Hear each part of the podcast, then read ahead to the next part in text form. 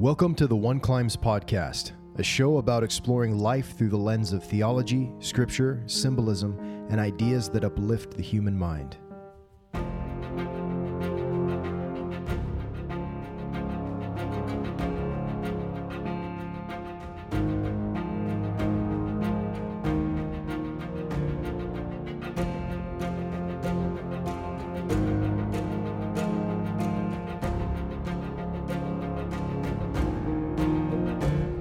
I guess you could call this a Word of Wisdom story, but it's so much more than that, I feel. And it's been just over 10 years since life circumstances drew me into what ended up being this deep dive into the Word of Wisdom, scripture, quotes, all these different things. And I made some very difficult changes in my life about 10 years ago. And so after about a decade, I'm kind of reflecting back on some of these changes, and I'm looking back even further than that to try to think about how this all originated, what the pivot point was, and what I've learned up to this day. Because I feel like I've learned some very interesting things by going through this experiment and this process. Now, I don't want to tell anyone how to live their life or what they should do, or sound preachy or judgmental or anything like that. I'm just sharing my story. And I love hearing the stories of others, and I think it's really important that we each share some of the things that we experience. You may listen to this and very much disagree with some of the things that I have to say. You may notice points along my path where I made certain decisions and you might have made others, and that's all perfectly fine. We can disagree, we can have different experiences, and that's one of the things that I think makes principles of the gospel so unique, is when you have principles, you have this general set of guidelines for the exercise of our agency. That's how Elder Bednar kind of defines them. And that means that sometimes the results of those principles may look different in each of our cases.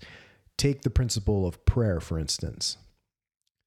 Each of us may pray very differently to God. We have people praying very differently to God in many other religions, but even within the Latter-day Saint faith, you'll have people that offer prayers very, very differently. Some people may fold their arms. Some people may clasp their hands together. Some people may hold hands. There's a lot of different ways that we pray, and I don't think you could argue that any one way is better than another, or that certain words always need to be said. We don't really have written down prayers from individuals or groups to Father in Heaven. As part of our theology, we do have ordinances where there are certain set words and things. But when it comes to our personal prayer and our personal relationship with God, you're going to get multiple different applications. And so my story and what I'm sharing here is just some of the things that I've experienced. So I just want to make sure that that's abundantly clear. And in this first part, I kind of want to go back to my childhood and share some very specific memories that I had that influenced kind of my thinking and how I came to where I'm at right now. I think it's important. So that's kind of what part one is going to be about. It's going to go kind of from early childhood up until I started to notice that there was this problem that I needed a solution to in my early adulthood and the decisions I made there. And that will be, everything after that will kind of be in part two. So anyway, without further ado, let's go ahead and get started. Part one.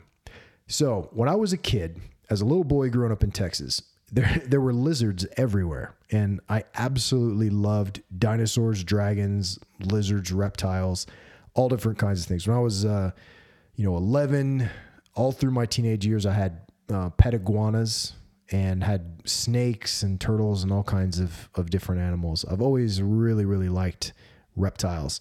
So when I was a little kid, maybe about 7 years old, I remember catching this one very large lizard in my yard, and he bit me on the finger. And I've been bitten by lizards before, but this was a large male. and it hurt really bad. And I got really mad at this lizard, you know, how dare he bite me?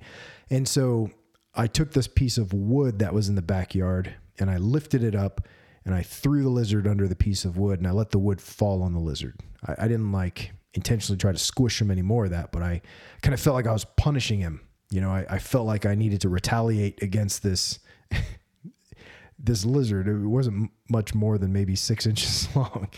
And, you know, take this violent action against him. And then I remember going into my house and my dad was there. And for some reason or another, I kind of told him what I did.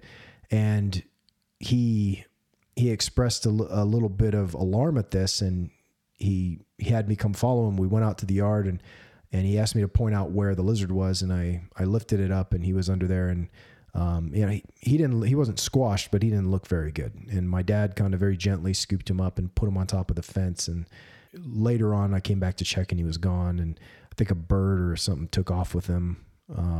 I don't think he made it, but my dad had a talk to me there and, you know, he kind of came down to my level and he made it abundantly clear that was not the right thing to do. I should not have, just straight up killed something like that for no reason. And that it was basically my fault. I got bit because I chased him down. I captured him and he probably thought I was going to eat him or something. And he was just defending himself. So it wasn't right for me to punish him for just defending himself when I could have just not intervened with his life in the first place. And that was the very first time that it kind of entered my mind that animals, you know, should be treated with some kind of respect, that, you know, we shouldn't just treat them as inanimate objects. They're not inanimate objects. They have fear just like we do. They can sometimes react in fear like we do. And I hadn't really realized that before. And so with this information, I remember that it had a really profound effect on my thinking, and I felt a lot of guilt about that experience for a little while. I loved lizards and all these little critters, and I didn't want to be the guy who was going around destroying them, you know? So, later on, I remember as I would go to get a shower, I would notice that sometimes there would be, you know, an ant inside the tub struggling to get out, or there would be an ant up on the windowsill or some other little bug or small animal. And, you know, you just turn on the tub and flush them down the drain. But then I started to think, what is that little ant experience going down the drain? You know, just like the lizard, is he afraid? Does he have feelings and emotion? There has to be some kind of little brain in that little ant head, but how much do they know? Do they look around the world? Do they appreciate things I do? I didn't know the answers to these questions. And then I had this other thought. I have a choice. I can choose to simply just flush that ant down the drain. Or, you know, I looked out the window and I could actually open the window if I'm standing there in the tub. And there was a screen over the window and there was a little hole in the screen. And I said, I could pick the ant up and I can just put him through the hole. So I'd let the ant climb on my finger and I put him through the hole in the screen and the ant kind of crawled away. And I'm like, okay, now he's going to go and live a life and serve a purpose. And I had this choice to whether I could kill something, end its existence, or I could allow it to continue its existence. And I felt this kind of responsibility to make that choice. And so over the years, I would find an ant in the tub and I would just pick them up on my finger and put them through that little hole. I mean, this happened for like years and years.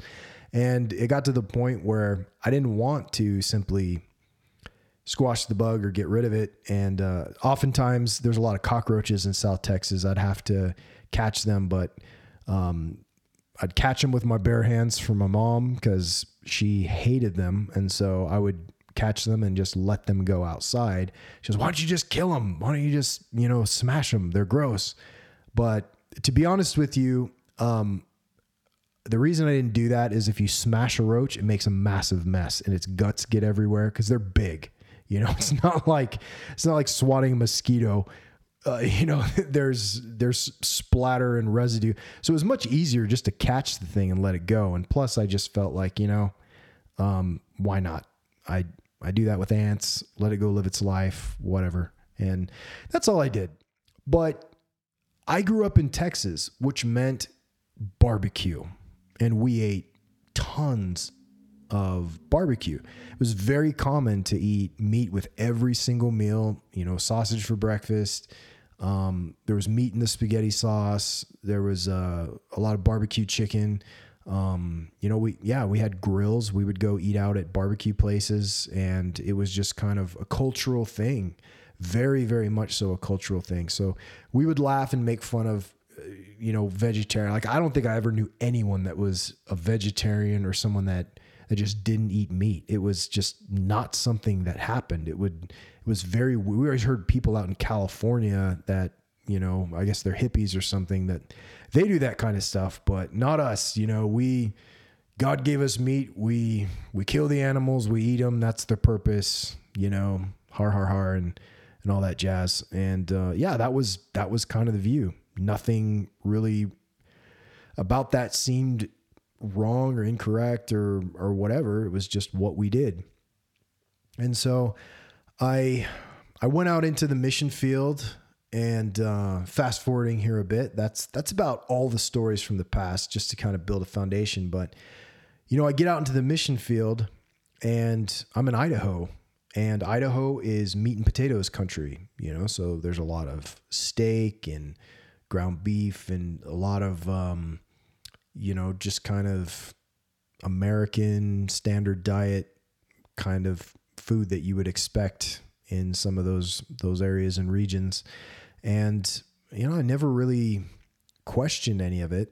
And, but as I was reading through the Doctrine and Covenants and in the scriptures, I would come across verses, that seemed to indicate to me that we shouldn't just be killing things and wasting flesh without any need for it. And there were some scriptures that said, it was in the Joseph Smith translation of Genesis, I think, the blood of every beast I shall require at thy hands, and all of these other things. But some of the other scriptures seem to talk about, those that forbid the eating of meats are not ordained of God. So it seemed like there's this paradox, and I didn't understand where to draw the line, because it seems like there should always be an answer to every question. There should be a clear direction on what to do. And how can you have these two competing ideologies, and how does this make sense? How do we make sense of all this? Well, I then had a very dramatic experience that I wasn't expecting. We were kind of trying to fellowship this young teenage kid. He wasn't very active, and we wanted to just try to be a good influence for him and learn about him and interact with him in ways that are positive. And so we tried to mentor this kid a little bit, my companion and I, and one day we're at his house, and they lived way out in the country. One day we're at his house, and he said that they always kill a goat and have the goat for Christmas dinner. So it was mid-December, I think. And my companion, he was from Fiji, and I was his trainer. So he had only been out in the mission field for, a couple months, and he was talking about killing this goat, and my companion said, "Oh, I'd love to kill the goat. We do this all the time in the islands, and I can do it really fast. You stab them right in the heart, and that ends them immediately." And so the kid thought this was an interesting idea. I was like, "Yeah, let's go for it. Let's kill a goat." And looking back on it, it seems kind of ridiculous, but we're young guys, and young guys do ridiculous things sometimes. You still got to remember that these missionaries are just kids. So we go out there, and my companion always used to call me Texas Ranger. And it was kind of irritating how often he would call me the Texas Ranger.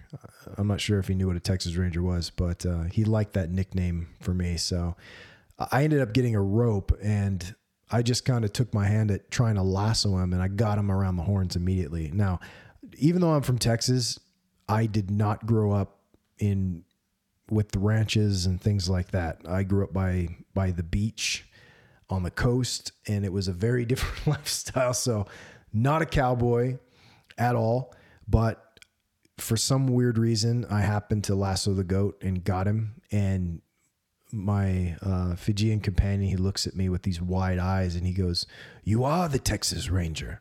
And I was like, oh, great. And he's never, ever going to let me live this down now. So we pulled the goat in, and we grabbed the goat, we pulled him out of the gate, and it was time to kind of let this missionary do his thing and dispatch this goat so we could skin the goat and prepare it and, just kind of help this family out. We just kind of saw it as, it's an interesting thing to do. It's something different. It's service. Get to interact with this kid, and maybe it'll be a good experience. So this next part, I'm just going to tell this story how I experienced it. It's pretty graphic, but I'm just going to give it to you straight from my memory and what my perspective of it was. I feel like it was kind of unique for me. Some things went wrong with killing the goat, and I don't know what it was. I don't know if it was just where I was at in life and the combination of events, but it was kind of a deeply moving experience that has stuck with me to this day, and it kind of haunted me for a long time. But we pulled the goat out, we laid it down. I held down the head to just keep him from not moving. My companion, he kind of, held the goat down, straddled the goat. It was a pretty good sized goat too, but he holds the goat down. We were kind of calming it. It probably didn't know what was coming or what was going to happen, but my companion, he gets this very solemn look upon his face, and he holds the knife right up to kind of the goat's chest. He angles it, and then he just quietly says, "Sorry, goat." And then he thrusts the knife in. And man, when that knife went into the goat's chest, the goat let out this noise. Sometimes when goats scream, they sound like human beings. This goat sounded like a woman's scream. It was nuts, and I was not expecting that at all. And I'm holding the goat down, so I'm looking right into this goat's, they got these weird eyes. I'm looking right into the goat's eyes, and I see it struggling. And so the goat's pushing against me, and it's grunting, and it's panicking. And I'm holding it down, looking at it. And he, my companion says, he goes, I think I missed the heart. And I said, "Well, what do you mean you missed the heart?" He goes, "I missed." And then he shoves the knife in again. And, he actually hit a lung, because then the goat began to cough up blood, and I'm kind of, I'm not feeling very comfortable about this at all. And I'm like, man, we're causing this goat a lot of pain, and the goat is just screaming, and it's struggling, and it's fighting for its life, just like a person or anyone would if they were getting attacked by someone with a knife. And again, it kind of really hit me hard that this animal cares for its life. It has a feeling to preserve its life, and it can be afraid, and it can feel panicked, and all of these emotions that I really only thought about people having, I'm seeing in this goat. And, he tries again. The goat did not go down easily, but eventually the life drained from the goat. After several minutes, it took way too long to dispatch this goat. But man, I felt really horrible after that, to be honest. I don't know what it was. I mean, I had been hunting once before, where one of the guys shot a cow by accident. That's a really weird story, but we dressed out the cow, took all the meat and everything. And I'd seen other things die before. It's not the first time I'd seen an animal die, but there was something different about this particular experience that I can't really put words to. But I had this, I had some of these words of scripture just kind of haunting me, especially the words about wasting flesh and shedding blood and having no need. And I kind of thought to myself, I killed this thing, but did I need to? I wasn't starving to death. I certainly didn't need to take this life, but I did. And I was almost looking forward to it because I thought it would be fun. And anyway, that whole thing just kind of disturbed me for a long time. I mean, it honestly, I know it may sound ridiculous to some people, especially if you hunt a lot and everything. I totally get that. But for me at that time, it felt more like what I was doing was in the realm of murder rather than trying to feed my family or trying to just go about a normal task that happens many, many times around the world on ranches and things like that. It's just, for me, having this particular experience, it caused me to have some thoughts about things that I hadn't before. And so for the rest of my mission, this whole thing kind of stuck with me. And whenever I ate any food and I turned back to the scriptures and I started reading more about it, and I'm like, why do I feel this way? There shouldn't be anything wrong about what I did, but I feel like something was wrong with it, but I don't understand really what it was. Why does everyone else not have a problem with this? Why is it just me? And maybe I've got it wrong. Anyway, something wasn't straight in my head and I had to figure it out. But all of my searching and everything didn't really yield too much. And so a lot of times it just kind of sat on the back burner while I focused on the myriad of other things that came across my plate, right? So towards the end of my mission, I'm serving in an area where this guy comes out. He's got this recumbent bike, and I'd never ridden a recumbent bike before, but it's like, yeah, take it around the block. And so I take this bike for a spin around the cul-de-sac and you know, super fun. I'm like, man, this is way more comfortable than the bike that I sit on all day. And so we went inside, and then he was telling us about how he rides this bike across multiple states. He goes on these really long bike rides, and he goes, you know, I never used to be able to do that, but I decided to take the Word of Wisdom really seriously. He goes, I'd gained some weight. I wasn't very healthy. And I decided I was going to really study the Word of Wisdom and figure out what I needed to do. And he goes, you know, one of the things I did, he goes, cause it says to eat the flesh of animals sparingly. And he goes, I decided to do that. And he goes, I lost 30 pounds and I got all this energy and I'm able to go on these bike rides and do these tours. I got into doing this stuff. And he goes, I just feel so much better. And he goes, I still eat meat now and then. He goes, but I would say it's a very small part of my overall diet.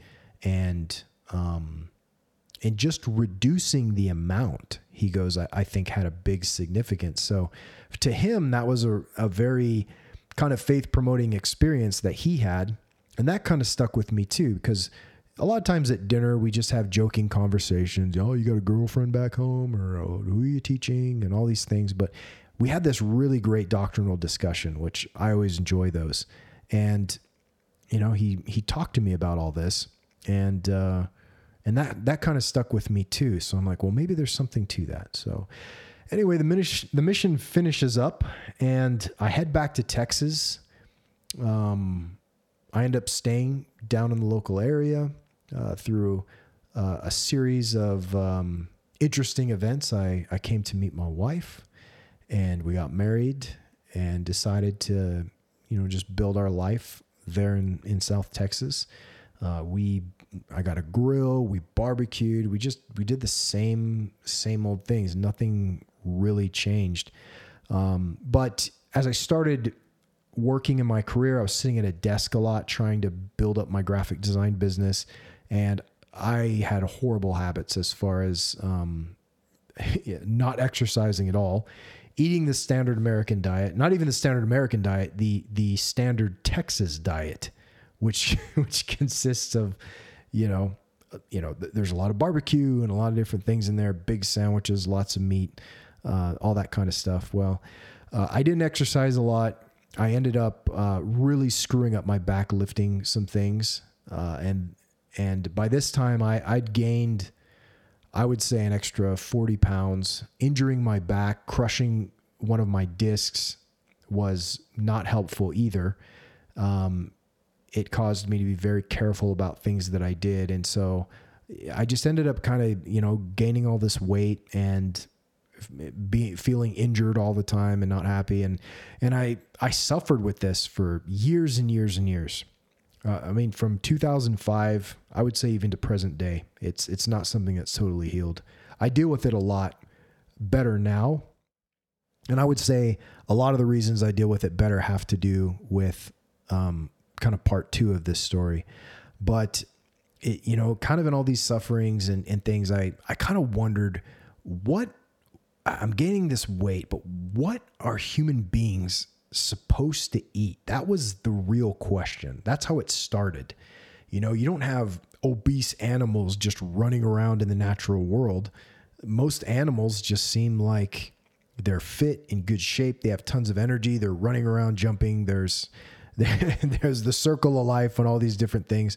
But here we are, human beings, and there's so many different types of diet. People will diet, they'll lose weight, then they'll gain it back, and then they'll lose weight. And I'm like, what are people just supposed to eat? Whatever it is that people need to eat, I'll eat it. I got to a point where I don't care anymore.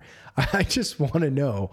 There's got to be something. So I thought of, looking at these different diets and looking at different things, and then very quickly, the thing that came to me was, God has to have said something about this. There has to be something that God has said to give us instructions about this. And so, I decided to turn to the scriptures. And the first thing that came to mind was the Word of Wisdom. So I went through and I read the Word of Wisdom, and then I read through those verses that I didn't like reading, the ones about not only eating the flesh of animals in time of winter or famine and stuff. And I'm like, no, that's not what it means. That's not what that means. Don't start looking at those things again, right? You're not going to be some vegetarian. I don't even think I heard the word vegan before or anything like that, but I did not want any part of that. And so I kept looking through the scriptures. I opened up my scriptures, and I had all these notes back from the mission, which talked about, wasting flesh and things. And I'm like, oh, that's not good. That's not good. And I don't want to hear that. And I went, and I said, okay, forbidding meats, whoever forbids meats is not of God. And so I go, okay, that's great. So at least I have that. But what else is there? And I started thinking, I'm like, okay, what if I studied every single dietary law or every bit of instruction that God has ever given, based around what you're supposed to eat? So I went back to the Garden of Eden, and I read all the different scriptures about what they ate in the Garden of Eden. And then I looked at what happened after the flood. There were some instructions given to Noah. There was the law of Moses. And then in the New Testament, there were some interesting accounts of food and different things. And some things that I missed until years later. I'll get to that in the second part of this episode. But and I go back into Doctrine and Covenants again. And then I started thinking, okay, well, what have all the leaders of the church said about it? What do the current leaders say? And I looked around, I couldn't find a lot of things from the current leaders. They would mostly just say stuff like sparingly and eat meat sparingly. That's what we say. And there wasn't much beyond that. And so I started digging back, and I said, okay, now that I have all of these instructions from the scriptural history, let's see what all the leaders of the church have said in our day. Is there any sense I could make from what they are teaching? Are they teaching a consistent message, or is it way to one side or the other? I was pretty sure I was going to read a lot of stuff saying, oh, well, yeah, you know, I have hamburgers all the time and it's fine. And you just kind of do your thing. And that was old instruction a long time ago for farmers and hunters. It doesn't really apply too much today, or I don't know. I didn't know what I was going to find, but man, there was a ton of stuff going all the way back to Joseph Smith and beyond. And it was pretty earth-shattering to me what I found and the results of that journey. And after I kind of compiled all this information, and then I did more research into modern day knowledge and just kind of put it all together, you know, very, very prayerfully and very willing to accept whatever the results that I would find. But the more I dug in, the more just my spirits fell. And the more anxious I felt about what I was reading, because it was not what I was hoping for, and it raised some really challenging questions for me that I would have to grapple with, and I've now spent the last 10 years grappling with. So I think this is a good stopping point, because I still need to finish organizing my thoughts about part two, because this is where everything just kind of explodes upon the scene and all these different things happen. And it's my favorite part of the story. I ended up learning a lot of things that I did not expect at all. Some things that were very challenging to me then, and that I struggled with all throughout those 10 years. And only very recently have I kind of found some closure and some answers with those things. And so I'm really looking forward to sharing that whole experience with you next time. So I hope you enjoyed this part one. It's a little kind of crazy and all over the place, but I think there's going to be a lot more closure to some of these loops in part two, where I'll kind of discuss how some current philosophies and diets and ideas kind of come close to aspects of the Word of Wisdom, but how I think that they're just not on point at all. A little bit of a spoiler: there isn't any particular philosophy, viewpoint, or title that I ended up giving to how I practice my life in terms of the Word of Wisdom. I just do my best to keep the Word of Wisdom. That's all I say. So I'm not a part of any movement or group, and I'm not going to, endorse any particular movement and group. What I've found, I feel like, is a little bit more fluid, and it kind of fits with the idea of how we define, or at least how Elder Bednar defines, principles. And I've talked about that in previous podcasts: doctrines, principles, and applications. And so I'm applying those same things here. When you understand what a principle is and how the Word of Wisdom refers to itself as a principle with a promise, then I think things begin to open up a little bit more, and I find a lot of answers and meaning in that. So anyway, I'm going to go ahead and cut it off here. Be sure to check out part two.